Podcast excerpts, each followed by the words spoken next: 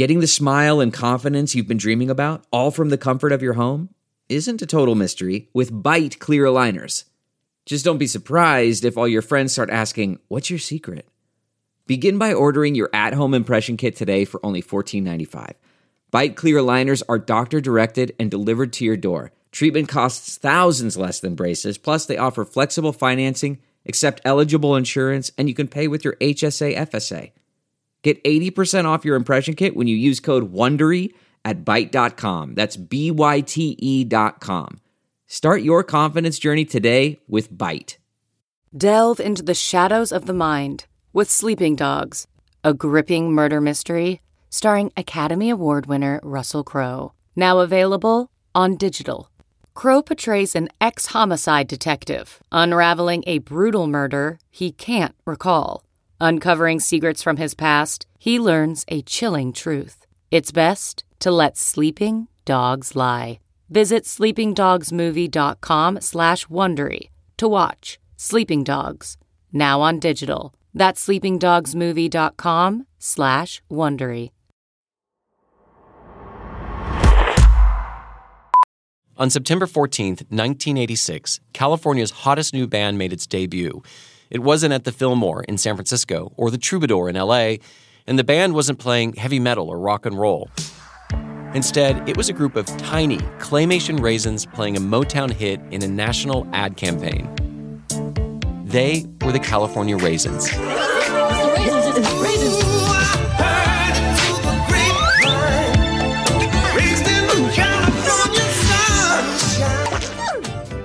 This commercial was the most popular TV ad in 1987 and 1988, and a lot of people, including many of our listeners, still remember it really well. It was like a Mr. Potato Head, but a raisin. Like it was like the whole body was just the head with arms and legs waving about. And some of them played instruments, maybe? All dancing in the real world, but in their little clay situation. They were disproportionately raisinly huge, and their arms were like small, and they had those little legs. The Dancing Raisins were so popular, they took on a life of their own outside of the ad. They even had little figurines. I remember seeing them in my toy chest. They were part of some Happy Meal uh, kind of thing. The Dancing Raisins were invited to light the national Christmas tree at the White House. They recorded an album that went gold within weeks of its release. They were an incredible Motown band. Uh, I thought they were a real band uh, and really did not connect them to like raisins or like the idea of dried grapes until well into my adulthood. A warship, the USS Pyro, even asked permission to sail with a California Dancing Raisins flag flying high above. Ahoy, mateys. I also remember in the 80s there was a California Raisin Saturday morning cartoons. I loved the California Raisins so much that I went as one for trick or treating when I was about eight or nine years old. But while the ad made the dancing California raisins cool, did it do anything for actual California raisins? For all that I remember of the California Raisins as characters and the songs and the Happy Meal toys and all that stuff, it didn't work. I didn't eat raisins. I don't like raisins. From Business Insider, this is brought to you by Brands you can trust. Brands you know, stories you don't. I'm Charlie Herman. McDonald's Big Mac. Only Starbucks. The California Dancing Raisins ad has been called one of the best of all time. Paul McCartney requested his own copy on VHS. Michael Jackson asked to be featured in a sequel. But in 1994, the raisin industry abruptly pulled the plug on the ad and its spin offs, and still debates whether or not it was successful. Today, the story of the California Dancing Raisins, the community that created them, and the questions they left in their wake. Stay with us. Great. A raisin by any other name would be a dried grape. I mean, really, most of us do not give raisins a whole lot of attention. They're just everywhere. They're in our bagels, in our cereals, and of course in kids' lunchboxes. They're just a staple. But that little piece of fruit is anything but dry and boring, and that is something that producer Sarah Wyman has made very clear to me in the weeks and months since she started digging into the origins of the California Dancing Raisins ad. Hey, Sarah. Charlie, I have to start with a confession. What's that? I, before I started working on this story, did not even eat raisins, and now they are all I can think about. so, where did this journey for you begin? So, a couple of months ago, I read this New York Times article that sort of started it all for me. It turns out the raisin industry is actually a very contentious industry. There's this long history of lawsuits going back and forth between different members. And then on top of that, this article also made mention of a raisin mafia along with allegations of death threats. Wow. Yeah, that did not go over well within the industry. But actually, to me, one of the most interesting parts of that story was this one little section about the California Dancing Raisins ads from the 80s. I mean, I remember those really well. I grew up in California and it just felt like they were everywhere. I was not even alive when most of those ads aired, and I had the same experience. Like growing up, we had a little figurine in our dollhouse, and then my parents dressed up as them one year for Halloween. Wow, they were big fans. Yeah, I'm still looking for the pictures. but anyway, there's this one line in the story that implies that even though this ad went on to be super successful, even though you and I still remember it all these years later, it may have precipitated some really huge divisions within the raisin industry. So, what did happen? That is exactly what I wanted to find out. How could this ad, that on its surface seems like an unmitigated success, also have caused all of these other problems? So, to find out, I went to Fresno. Fresno is a dusty, medium sized city in the middle of California's Central Valley. And I didn't know this, but nearly 100% of the raisins the US produces come from within a 60 mile radius of the city. And the US, by the way, is the second largest raisin producer in the entire world. So Fresno is like Eden for raisins. I mean, you can't just leave any field barren here because something's going to grow. That's just the way it is. Matthew Malcolm was one of the first raisin industry members to return my calls. He's a reporter covering raisins and grapes for one of the trade magazines his family publishes. And he made it very clear to me right off the bat that no one, him included, would be interested in talking about the New York Times story I'd read. But he told me something else, too. Something he says a lot of reporters like me, who fly into Fresno from the big city to cover the drama, often miss. We're all families here. And so everybody's really close. Everybody knows each other. I mean, a lot of them are related to each other. They marry in and and so they're they're very tight. And that big family with lots of opinions is where some of that drama comes from. Matthew has observed his fair share of contentious industry meetings. And on top of everything else, he says there's one subject of conversation that just won't drop. At every industry meeting I go to, it seems like some raisin growers asking, Are you ever going to bring the raisin, dancing raisins back? And the answer is usually, you know, we, we don't know, but probably not. They all want to have them back. I don't know if it's because they just love the dancing raisins, or more like, I think what more than that is they just want a powerful campaign, you know, backing up California raisins. And that takes unity. Unity has been a long standing challenge for the raisin industry. Still, one thing nearly everyone does agree on is the mass appeal of the dancing raisins. Almost across the board, everyone I spoke to had good things to say about the ad itself. But back in 1994, almost 10 years after the first Dancing Raisin ad aired, that good feeling was nowhere to be found. The Dancing Raisins got caught in the crossfire of a heated debate within the industry, and ultimately, when everyone failed to agree, the raisins took the fall. To make sense of that story, to understand where the Dancing Raisins came from and how they disappeared, everyone told me I needed to talk to this guy. I've been born raised here, lived here my whole life.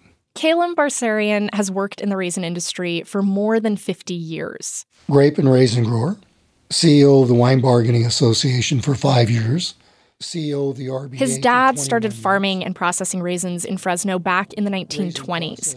And since then, Kalem has bounced around pretty much every corner of this industry. Raisin processor for 30 years at different facilities.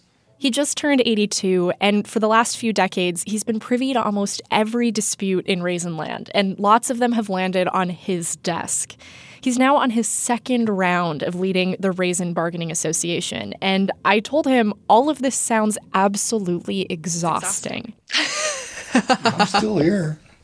Keeps you in shape. Yeah.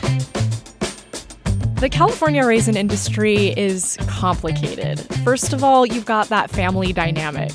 Heard it through the grapevine. I tell everybody some fictitious story about, you know, Chicken Little right now to you, it, it, they might know it in Madera by two o'clock. Then you've got nature to think about. Raisin farmers rely on good weather and conditions to grow their product. And for better or worse, they're also in it together on that front. Vine doesn't know it belongs to, just knows that it needs water, needs to be pruned, needs to be fertilized, it needs to be babied. I, I treat my vines as up there with my children. That's another thing that makes the raisin industry different. While the vines may feel special to their growers, like children, to you and me, not so much. Raisins are not like cell phone brands with unique features and better Wi Fi connectivity and a sleeker feel than their competitors. Most of the time, when we buy raisins, we have no idea where they came from. Because a raisin is a raisin is a raisin. Okay? How do you distinguish your raisin bagel from my field to your field? You don't, right? All those different factors combined add up to the final and most important challenge for the raisin industry. In order to be successful, this big family has to work together. So there's an alphabet soup of different boards and agencies and committees to help make that happen. They have two big jobs. First, they provide tools the industry can use to regulate the raisin market. They help out with keeping prices stable and have an eye on supply and demand. And then, job number two, they work on public relations and marketing for the entire raisin industry. Of all the acronyms, there's just one you need to remember CalRAB, the California Raisin Advisory Board. It would go on to produce the Dancing Raisins ad, but before that, in the 1970s and early 80s, it was busy churning out other commercials. Lay some happiness on me, give me raisins and I'll be we know raisins are natural, but kids just know what they like. So, give them raisins and call them nature's candy. Raisins from California. Nature's candy. CalRab came up with and promoted new recipes that used raisins. It went to bakery conventions, it pitched raisin stories to food magazines and newspapers. And it paid for all that buzz with an assessment or a tax on the raisin industry. It taxed both growers and packers. The growers are the ones with the vines. They grow grapes in the beautiful California sunshine and turn them into raisins. Where the packer is the middleman buying it from him, processing it, selling it, shipping it into trade, and hoping to make a profit. This is what raisin packing sounds like. Packers sort the raisins by size, rinse out sand and dirt, control for quality, and pack them all up in boxes. In 1985, both halves of the industry were funding CalRab, so growers and packers paid a tax on every ton of raisins they produced. And the industry was coming out of a big slump at the time. A series of weather related disasters during the 70s had thrown the price of raisins completely out of whack. Demand was down. And if the California raisin family wanted to avert economic disaster, it needed to band together and find a way to sell more raisins. So CalRab proposed this big advertising campaign with national TV commercials. It had about $5 million to spend, which in ad money is not a lot. It wasn't back then, and it still isn't now. This is Seth Werner. In 1985, he was a copywriter at the ad agency Foote Cone and Belding. My job, I called it jack of all trade. His boss had him working mostly on trade ads, stuff for industry publications, not the kind of campaigns you or I would ever see in a commercial or on a billboard. So I just went to him one day and said, Can I just have something of my own to work on? Can you just give me an assignment? I don't care how small or whatever, but something that's not part of what you're doing. Seth's boss handed him the California Raisins account. The brief, the goal of the campaign, was to come up with a commercial that would make customers see raisins differently. Our whole objective was to make them cool. And, and most of the people spending millions of dollars don't want to know there are two guys sitting in a back room trying to make each other laugh and come up with this stuff. But that is what we did. Seth remembers going to a friend's apartment the night he got the account. He wasn't worried about making the most of this one shot and impressing his boss. He just wanted to make an ad he thought was cool. So when his friends were like, What are you going to do with that? How are you going to do something with California raisins? I thought, Oh, ah, I'll probably do something stupid like have some raisins dancing to I Heard It Through the Grapevine. And then I thought, oh, yeah, maybe that's not so stupid. After the break, $5 million does go a long way. The Dancing California Raisins conga line their way to record deals and awards, and they split the raisin industry right down the middle.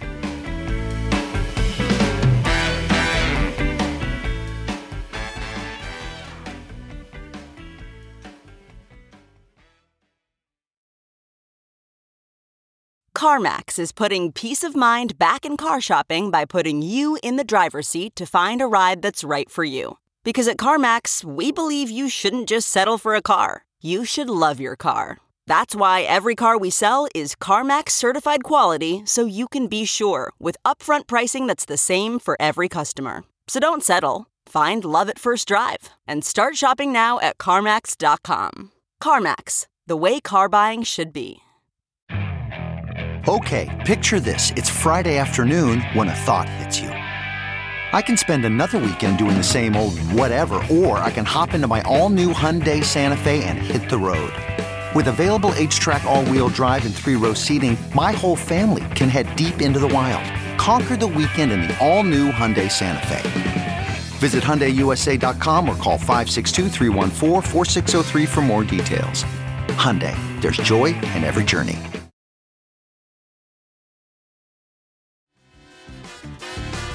The one song I remember them doing all the time was I Heard It Through the Grapevine. To the point where I was a kid and I hadn't, I don't think it really clicked to me that that was like a real song. Like I thought that that was a California Raisin song. And then I remember hearing like the Marvin Gaye version of that. And I was like, why is he doing a California Raisin song? And then it clicked on me that I was like, oh, right, this is a real song, like um, not a California Raisin song. We're back. Seth Werner, the young copywriter newly in charge of the California Raisins account, had a concept.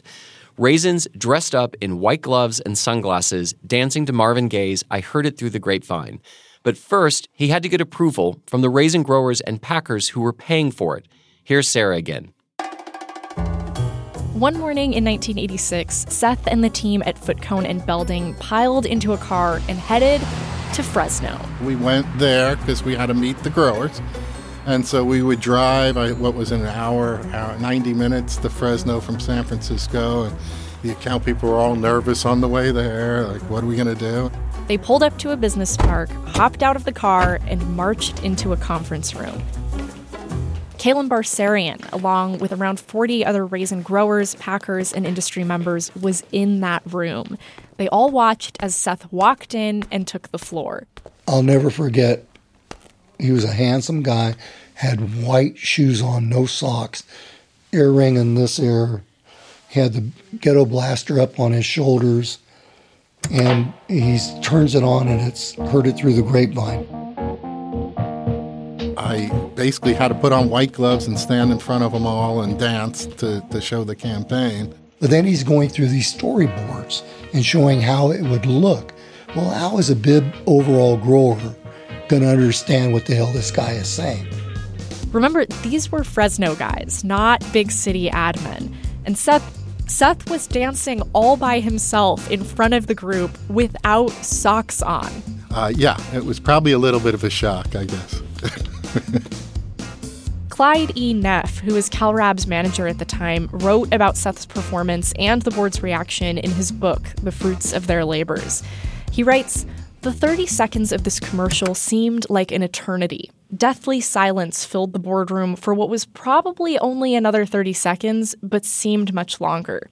A board member said, Seth, can you do it again? The tape was rewound and the presentation repeated.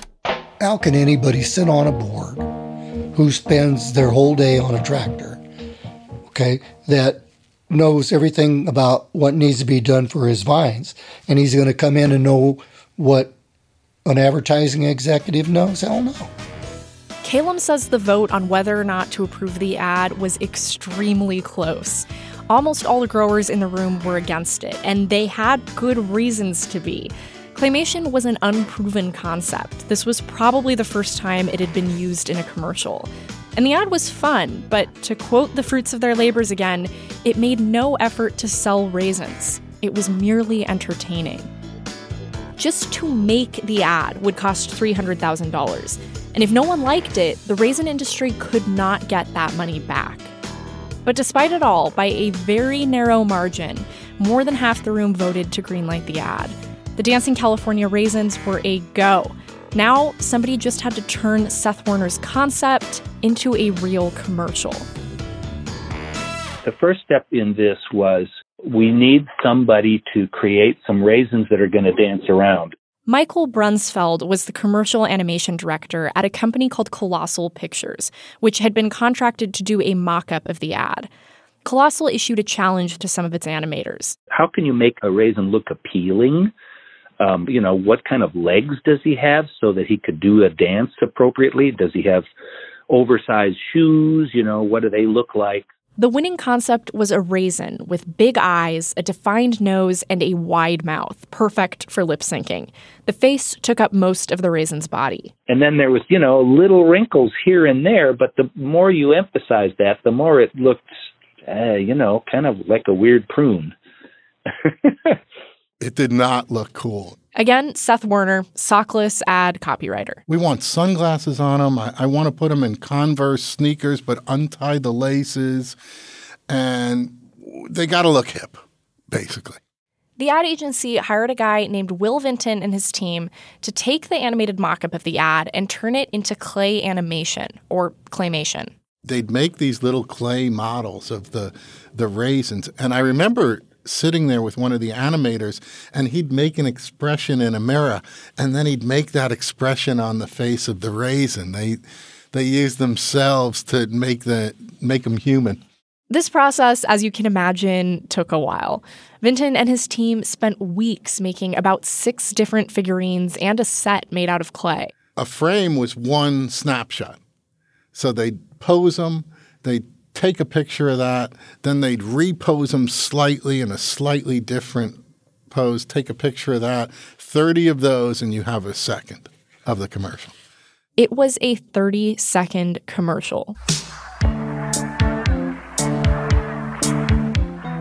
We created this huge conga line that came out of a box of raisins and danced on the, the coffee table while this uh, husband and wife or boyfriend and girlfriend were watching a movie and they were unaware that all this was happening in its own little world on the table below them. California raisins from the California vineyards. And at the end, the announcer says, Sounds great, doesn't it? I remember when I went to college, people would say there are three or four ways you can do an advertisement. You can have a talking head, you can have a situation, uh, you know, there were like formulas on how to do this, and this broke the mold. There was this was not a formula. The ad was a hit. Today it would go viral, but back in 1986, going viral was not yet a thing. If you saw a commercial you liked, you couldn't look it up on YouTube and send a link to a friend, unless you just happened to have a VCR set up and recording at the exact moment the ad aired. You just had to wait and hopefully see it on TV again on some show you were watching and not know when that was coming. And because we didn't have a very big media budget, it wasn't on that often. So you really had to be in the right place at the right time just to see it. And then when you saw it, you weren't quite sure what that was, but it was different than everything else you saw. And people started just saying, What was that? Those people started calling CalRab and the ad agency, asking when and where the ad would play again. Seth and his colleagues were getting fan mail forwarded to them from viewers, TV stations, and other advertising executives. Dear NBC, after weeks of trying to find out who to congratulate on a recent national ad, I came up with nothing. Today, during Ryan's Hope, I saw the cutest commercial. I believe it might Dear Judy, generally when you hear from me, a problem is involved. Not this time, however. I heard it through the grapevine theme is fabulous. This commercial has wit, imagination, and it was good enough that I went and bought a box of California grown raisins. Seth has a whole scrapbook of these letters. They go on for pages and pages, carefully typed out on letterhead and handwritten in beautiful cursive. But there's one letter that really stands out. Uh, okay, this is from the Fitzgerald Hartley Company. November 12th, 1986. You guys, it's from Paul McCartney's manager. Our thanks again on behalf of Paul McCartney. If there's anything we can do for you, please give me a call. That's Paul McCartney. He wrote to Foote Cone and Belding specifically requesting a VHS copy of the ad so he could watch it whenever he wanted to. I mean, how did you react when you found out about that? Well, you know, we were at this point, we were like, well, what else is new? You know? These little guys took over everybody's hearts and minds. Did it but feel we cool, We still thought though? it was cool. Yeah, Yeah, okay. The raisin industry quickly followed up with more ads. The California raisins dancing on a construction worker's sandwich. Sounds better than what I got. On a kitchen counter. Honey, are you playing with your food again? Before long, a claymation Ray Charles joined the bunch. The raisins dance around on the lid of his grand piano while he belts out the band's catchphrase. That's sweet. One of the people who saw that ad was Michael Jackson. He was so into it that he personally got in touch with Will Vinton, the claymation animator, and asked to be included in his own commercial.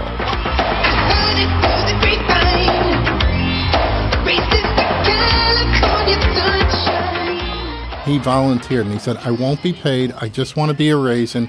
I have one thing I need to ask though. I will not talk to anybody from the advertising agency and I will not talk to any clients. I will only talk to you, Will. Michael Jackson sent Will Vinton a video with instructions for how he wanted the claymation to look, down to the motions and facial expressions the backup raisins were making in the background of the shot. And apparently, making a clay king of pop was a whole nother can of worms. Will Vinton told Seth the hardest part was getting the nose right. He said, He would not approve the nose that I put on the raisin. No matter what I did, he wouldn't approve of it. And so Will said, Well, finally, I took Janet's nose and put that on the raisin, and he bought it like that. Back in Fresno, the raisin growers and packers watched with amazement as the dancing raisins turned into superstars. And since they were already touring the country, at least on TV screens, there was only one logical next step. Well, how about doing an album? Ross Vannelli is a music producer. He's written songs for bands like Earth, Wind, and Fire, the Gap Band, and more recently, he's done covers with Kanye West. Back in 1987, the president of Priority Records got in touch with Ross, and he asked him to produce an album of Motown hits, sung by the California Raisins. I said, I think it's a great idea. I said, the only thing I would do, because at that time, you know, you had things like the Chipmunks and all these different things for kids. That's Alvin and the Chipmunks, for those of you who aren't fans. I said, I'm going to do it where it feels authentic. And this is what I told him. And so he says, okay, fine, we'll do that. Buddy Miles, who'd been the drummer for Band of Gypsys with Jimi Hendrix, flew to California to record the vocals in Ross's studio. And I set it up in the studio exactly how like an old Motown session would be. With the musicians all in a room, live, everything. I mean, we didn't do anything short of that. Within a month of its release, the album went gold. It had sold more than 500,000 copies. I think within four or five months it was platinum. And then they called me and they said, "Well, you know what? It's it's platinum in uh, in Canada too." I says, "In Canada, really?" Did it feel at any point while you were working on this album like you were making an ad for raisins? Oh no! It, it to, to me it, at one point it kind of went beyond that. Well, that's the problem with the advertising. It lost message. And it became more entertainment than strategy. Barry Kriebel became president of Sun-Maid Raisins in February of 1986, one year before Ross Vannelli produced his album, and right as the California Raisins were in liftoff. He watched the original commercial spin off into more and more distant territory. There were California Raisins lunchboxes, then Hardee's started handing out plastic raisins figurines with cinnamon and raisin biscuits. Announcing the big, plush, bendable California Raisins at Hardee's. There were California Raisins Halloween costumes. They were bestsellers in 1988. It actually got to the point where the Dancing Raisins had their own television show. I mean, you can imagine that. You might have heard about us through the old grapevine. And the Raisins weren't even close to being done yet. They starred in two claymation TV shorts and a Christmas special that won an Emmy.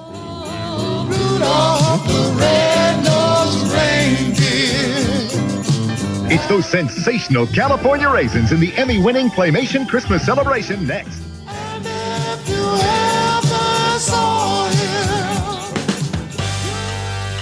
But even as the Dancing Raisins scored these victories, back in Fresno, things were heating up. Little disagreements surfaced, like who was allowed to borrow the actual Dancing Raisin costume CalRab had. What about Michael Jackson and what he was contributing? Like when Ray Charles had starred in his ad, he agreed to do a cross country public relations tour promoting the health and goodness of California raisins. But Michael Jackson, well, he was not about that. No, what we got was him for free, but he wasn't going to do anything. He wasn't going to eat a raisin. He wasn't going to attend an event. He wasn't going to do.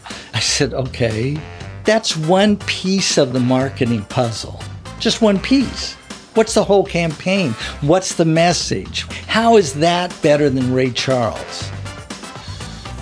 Between 1986 and 1992, the Dancing Raisins raked in more than $7 million in licensing fees. But as that money flowed back into CalRab's coffers, the disagreements became more serious. The success of the Dancing Raisins exposed fractures in the industry which had been forming just under the surface for decades. And as that rift widened, the Raisins fell right through it. That's after the break.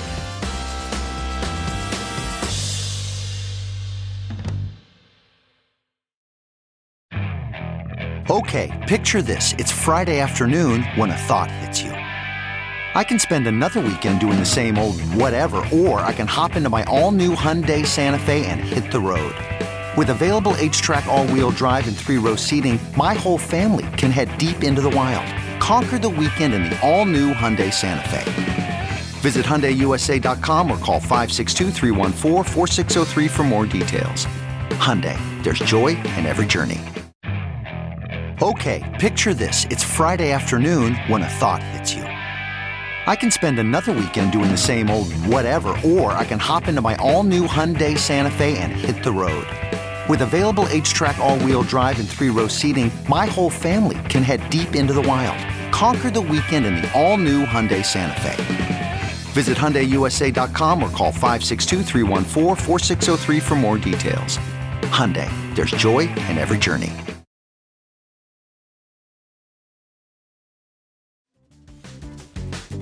I loved those commercials as a kid. They were so cool. And I guess subliminally, it probably worked because I do remember eating raisins as a snack. They just made raisins and dried fruit in general seem really, really hip. Definitely didn't make me any more of a fan of raisins. Like, obviously, they're raisins, but it just didn't occur to me that, like, this was a tool to get you to eat what you see in boxes of raisins. We're back. Seth Werner and CalRab, the agency responsible for hyping up California raisins, they had delivered a hit. Those California raisins weren't just in California anymore. They were all over the country, on mugs and lunchboxes and t shirts. But that's not where the story ends. Sarah tells us what happened next. In 1994, a group of raisin packers voted to shut down CalRab. And when it went down, so did the Dancing California Raisins. The band broke up. The Raisin Packers didn't reach this decision because anyone had anything against the ad, or because licensing fees had stopped rolling in, or even because raisin sales were down. In fact, the industry was on an upswing. But that wasn't the story around town. Some people were saying that they weren't getting a big enough slice of the Dancing Raisins pie. You know how families can be about money, and the California raisin industry is, after all, a big family. So, just like at Thanksgiving dinner, while CalRab tried to calm everyone down and broker peace from the head of the table, squabbling raisin packers aired old grudges and argued about who was and who was not getting their fair share of the cash. And by the end of the night, all anyone could agree on was that one of the siblings was getting a bigger cut than everyone else. Sun-Maid had always been the golden child, and now they were making off with the family fortune. There's always been a if it's good for Sun-Maid, it's got to be bad for them. Or if it's bad for Sun-Maid, it's got to be good for them. Barry Kriebel was president of Sun-Maid at the time. And even in the 1990s, Sun-Maid was like the Kleenex of the raisin industry. You asked someone to name a raisin brand, and they would say Sun-Maid. There were some other big names like Dole and Del Monte, but they didn't just sell raisins. And because they were big companies, not headquartered in the Fresno Circle, they were not at the table and participating in all of this back and forth. And that might be part of why some raisin packers felt like this all boiled down to it's us versus Sun-Maid. So the bottom line was you didn't have industry consensus. Let me explain. Almost all the packers resented Sun-Maid, but not all for the same reasons. Some had small brands that competed with Sun-Maid, and because Sun-Maid was so much bigger, the Kleenex of raisins, they suspected that brand was getting a bigger share of the sales that had trickled down from the ad. But an even bigger faction of raisin packers did not have their own name brands. They sold most of their raisins in bulk to ingredient customers, like cereal brands or bakeries. And they were hearing from those ingredient customers that they had an issue with the ads. Some large customers felt they were paying for it. Big ingredient customers could actually look up in state records how much money per ton raisin packers were paying CalRab. You do the math on how many tons of raisins you're buying from them, and bam, you can see exactly how much of the total cost is going towards California raisin ads. If you're one of the largest ingredient buyers for bread or cereal or something, then really you're paying for it, right? It's a tax. And that tax is paying for a campaign that's not even advertising your product. Barry says the CalRab board tried brainstorming ways to include other raisin products like trail mix or raisin bagels in the commercials. And then we'd have arguments about whether, you know, you could ever have somebody eat a raisin. I mean, now that you've personified them. I mean, for the Packers who did have their own brands and worried Sun-Maid was running away with raisin sales, there was another issue. CalRab and the commercials it paid for represented the entire industry, which meant Packers couldn't slap a dancing raisin on their packaging or use the characters in ads unless they got their idea approved by the board. Lots of brands tested the limits of this rule, including Sun-Maid. I got permission from the manager to create a claymation ad where I had the dancing raisins singing to the Sun-Maid girl. Sun-Maid, America's favorite raisin. Yeah, the marketing guys at Del Monte filed a complaint with the Department of Food and Agriculture over it. In the end, the ad went to air. But of course, that wasn't really the end of it, because the smaller packers still thought Sun-Maid had an unfair advantage. Once we started the dancing raisins, people were going to the stores asking for dancing raisin raisins, and there weren't any. Kalem Barserian, raisin industry veteran again. Couldn't find it. They weren't in the shelf. Okay. But you know who was on that shelf? Sun-Maid. Unlike the smaller brands in the industry, it could afford to pay for that space. And since there wasn't a dancing raisin brand in the store, small packers worried Sun-Maid was getting all the business. We're not getting our fair share of it. You're making us put up 3250 for generic advertising and and Sun-Maid's getting the benefit of it, which wasn't true. Wasn't true. Okay?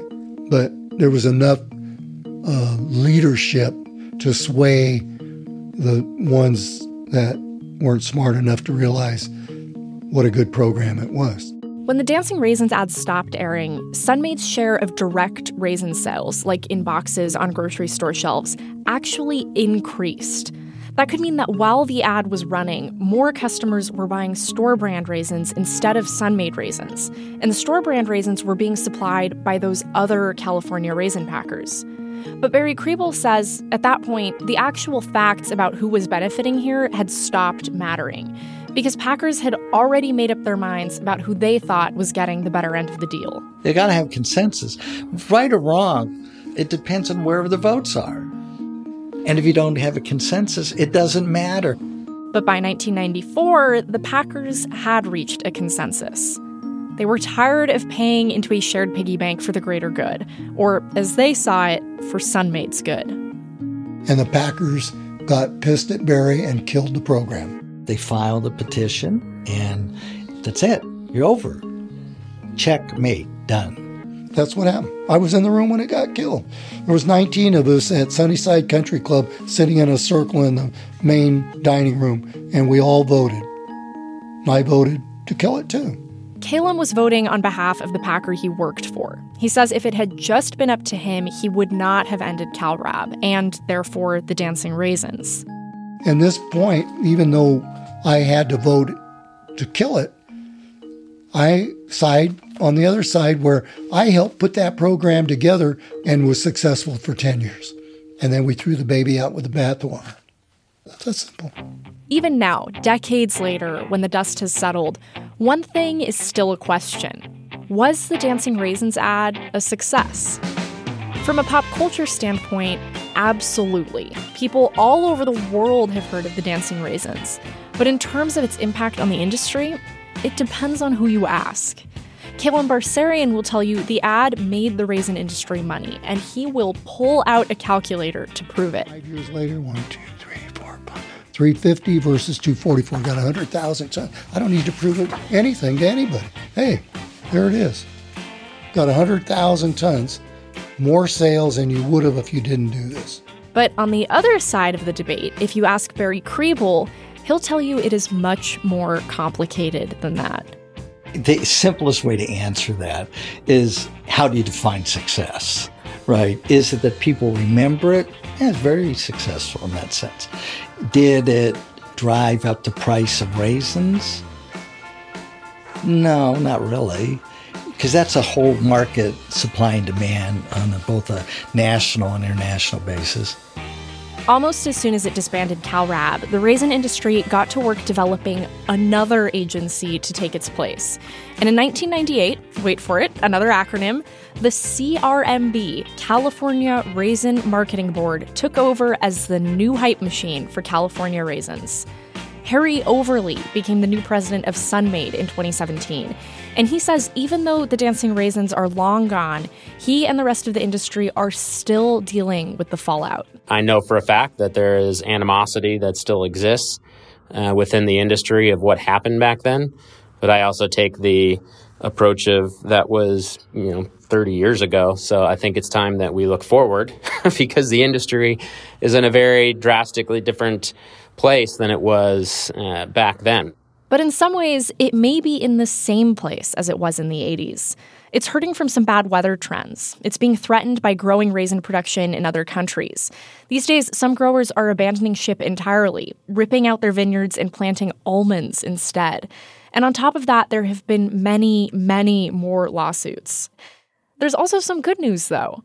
Earlier this year, the CRMB, which did not return my request for comment, hired a brand new vice president of marketing. The industry is in talks about a new campaign to promote California raisins.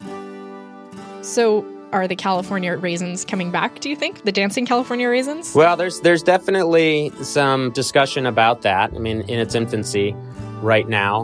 Lots of details would have to be worked out first. How would the assessments be collected? Would everyone contribute to the cost of an ad campaign? Logistics aside, there is a hint of the Dancing Raisins magic in the air again. Almost like you can hear the band warming up, I heard it through the grapevine in the distance. Everyone is hungering for unity again. They just have to find something to unify around. So there's hope. There's definitely hope. Yeah, I mean, the, the good news is the industry uh, is at a point where people are working together more than they have historically, at least in the past 20 years or so.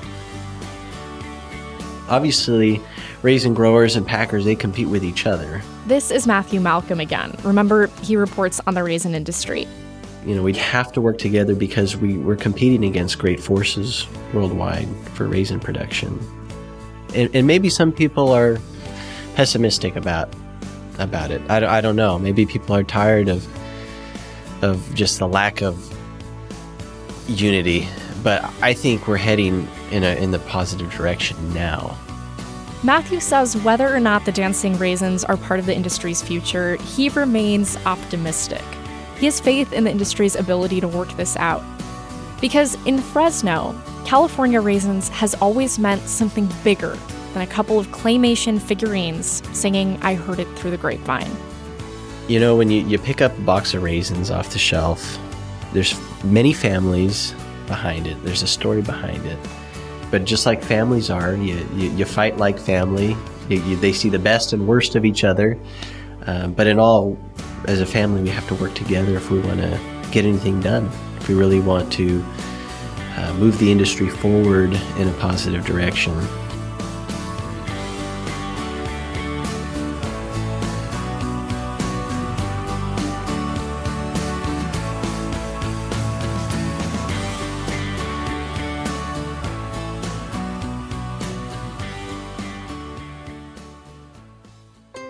This episode was reported and produced by Sarah Wyman with Julia Press and me, Charlie Herman. Thanks to everyone who left us voicemails and shared their memories of the California Raisins in our Facebook group. So many of you remembered that Christmas special. We had the Christmas special on videotape. We probably watched it like three or four times in December between when I was like four and eight. We watched it in our art class when I was in elementary school. And it was all claymation and they'd sing Christmas carols and stuff. There were, I think, other characters and things in it as well. They sang We Three Kings with um, also these camels uh, that were all claymation. And it turns out the dancing raisins were especially popular with moms. My mother thought they were great, and she collected the figurines. She would always show them to me and talk about them and talk about how cute and clever they were. And I just thought, why in the world is a grown woman so excited about something so ridiculous? Every time that commercial would come on, my mom would sing and dance to that song. We were so embarrassed. If you have more stories to share, call us anytime. Leave a message at 646 768 4777 or email us at btyb at insider.com. We love hearing from you. Bill Moss is our sound engineer. Music is from Audio Network. John Delore and Casey Holford composed our theme. Our editor is Michaela Bly. Sarah Wyman is our showrunner. Brought to you by is a production of Insider Audio.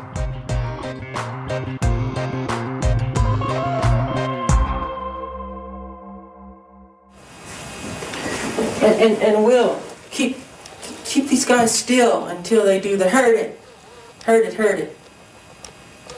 And they should pretty much be still once they do the hurt, hurt it, you know, hurt it, like that, very serious like.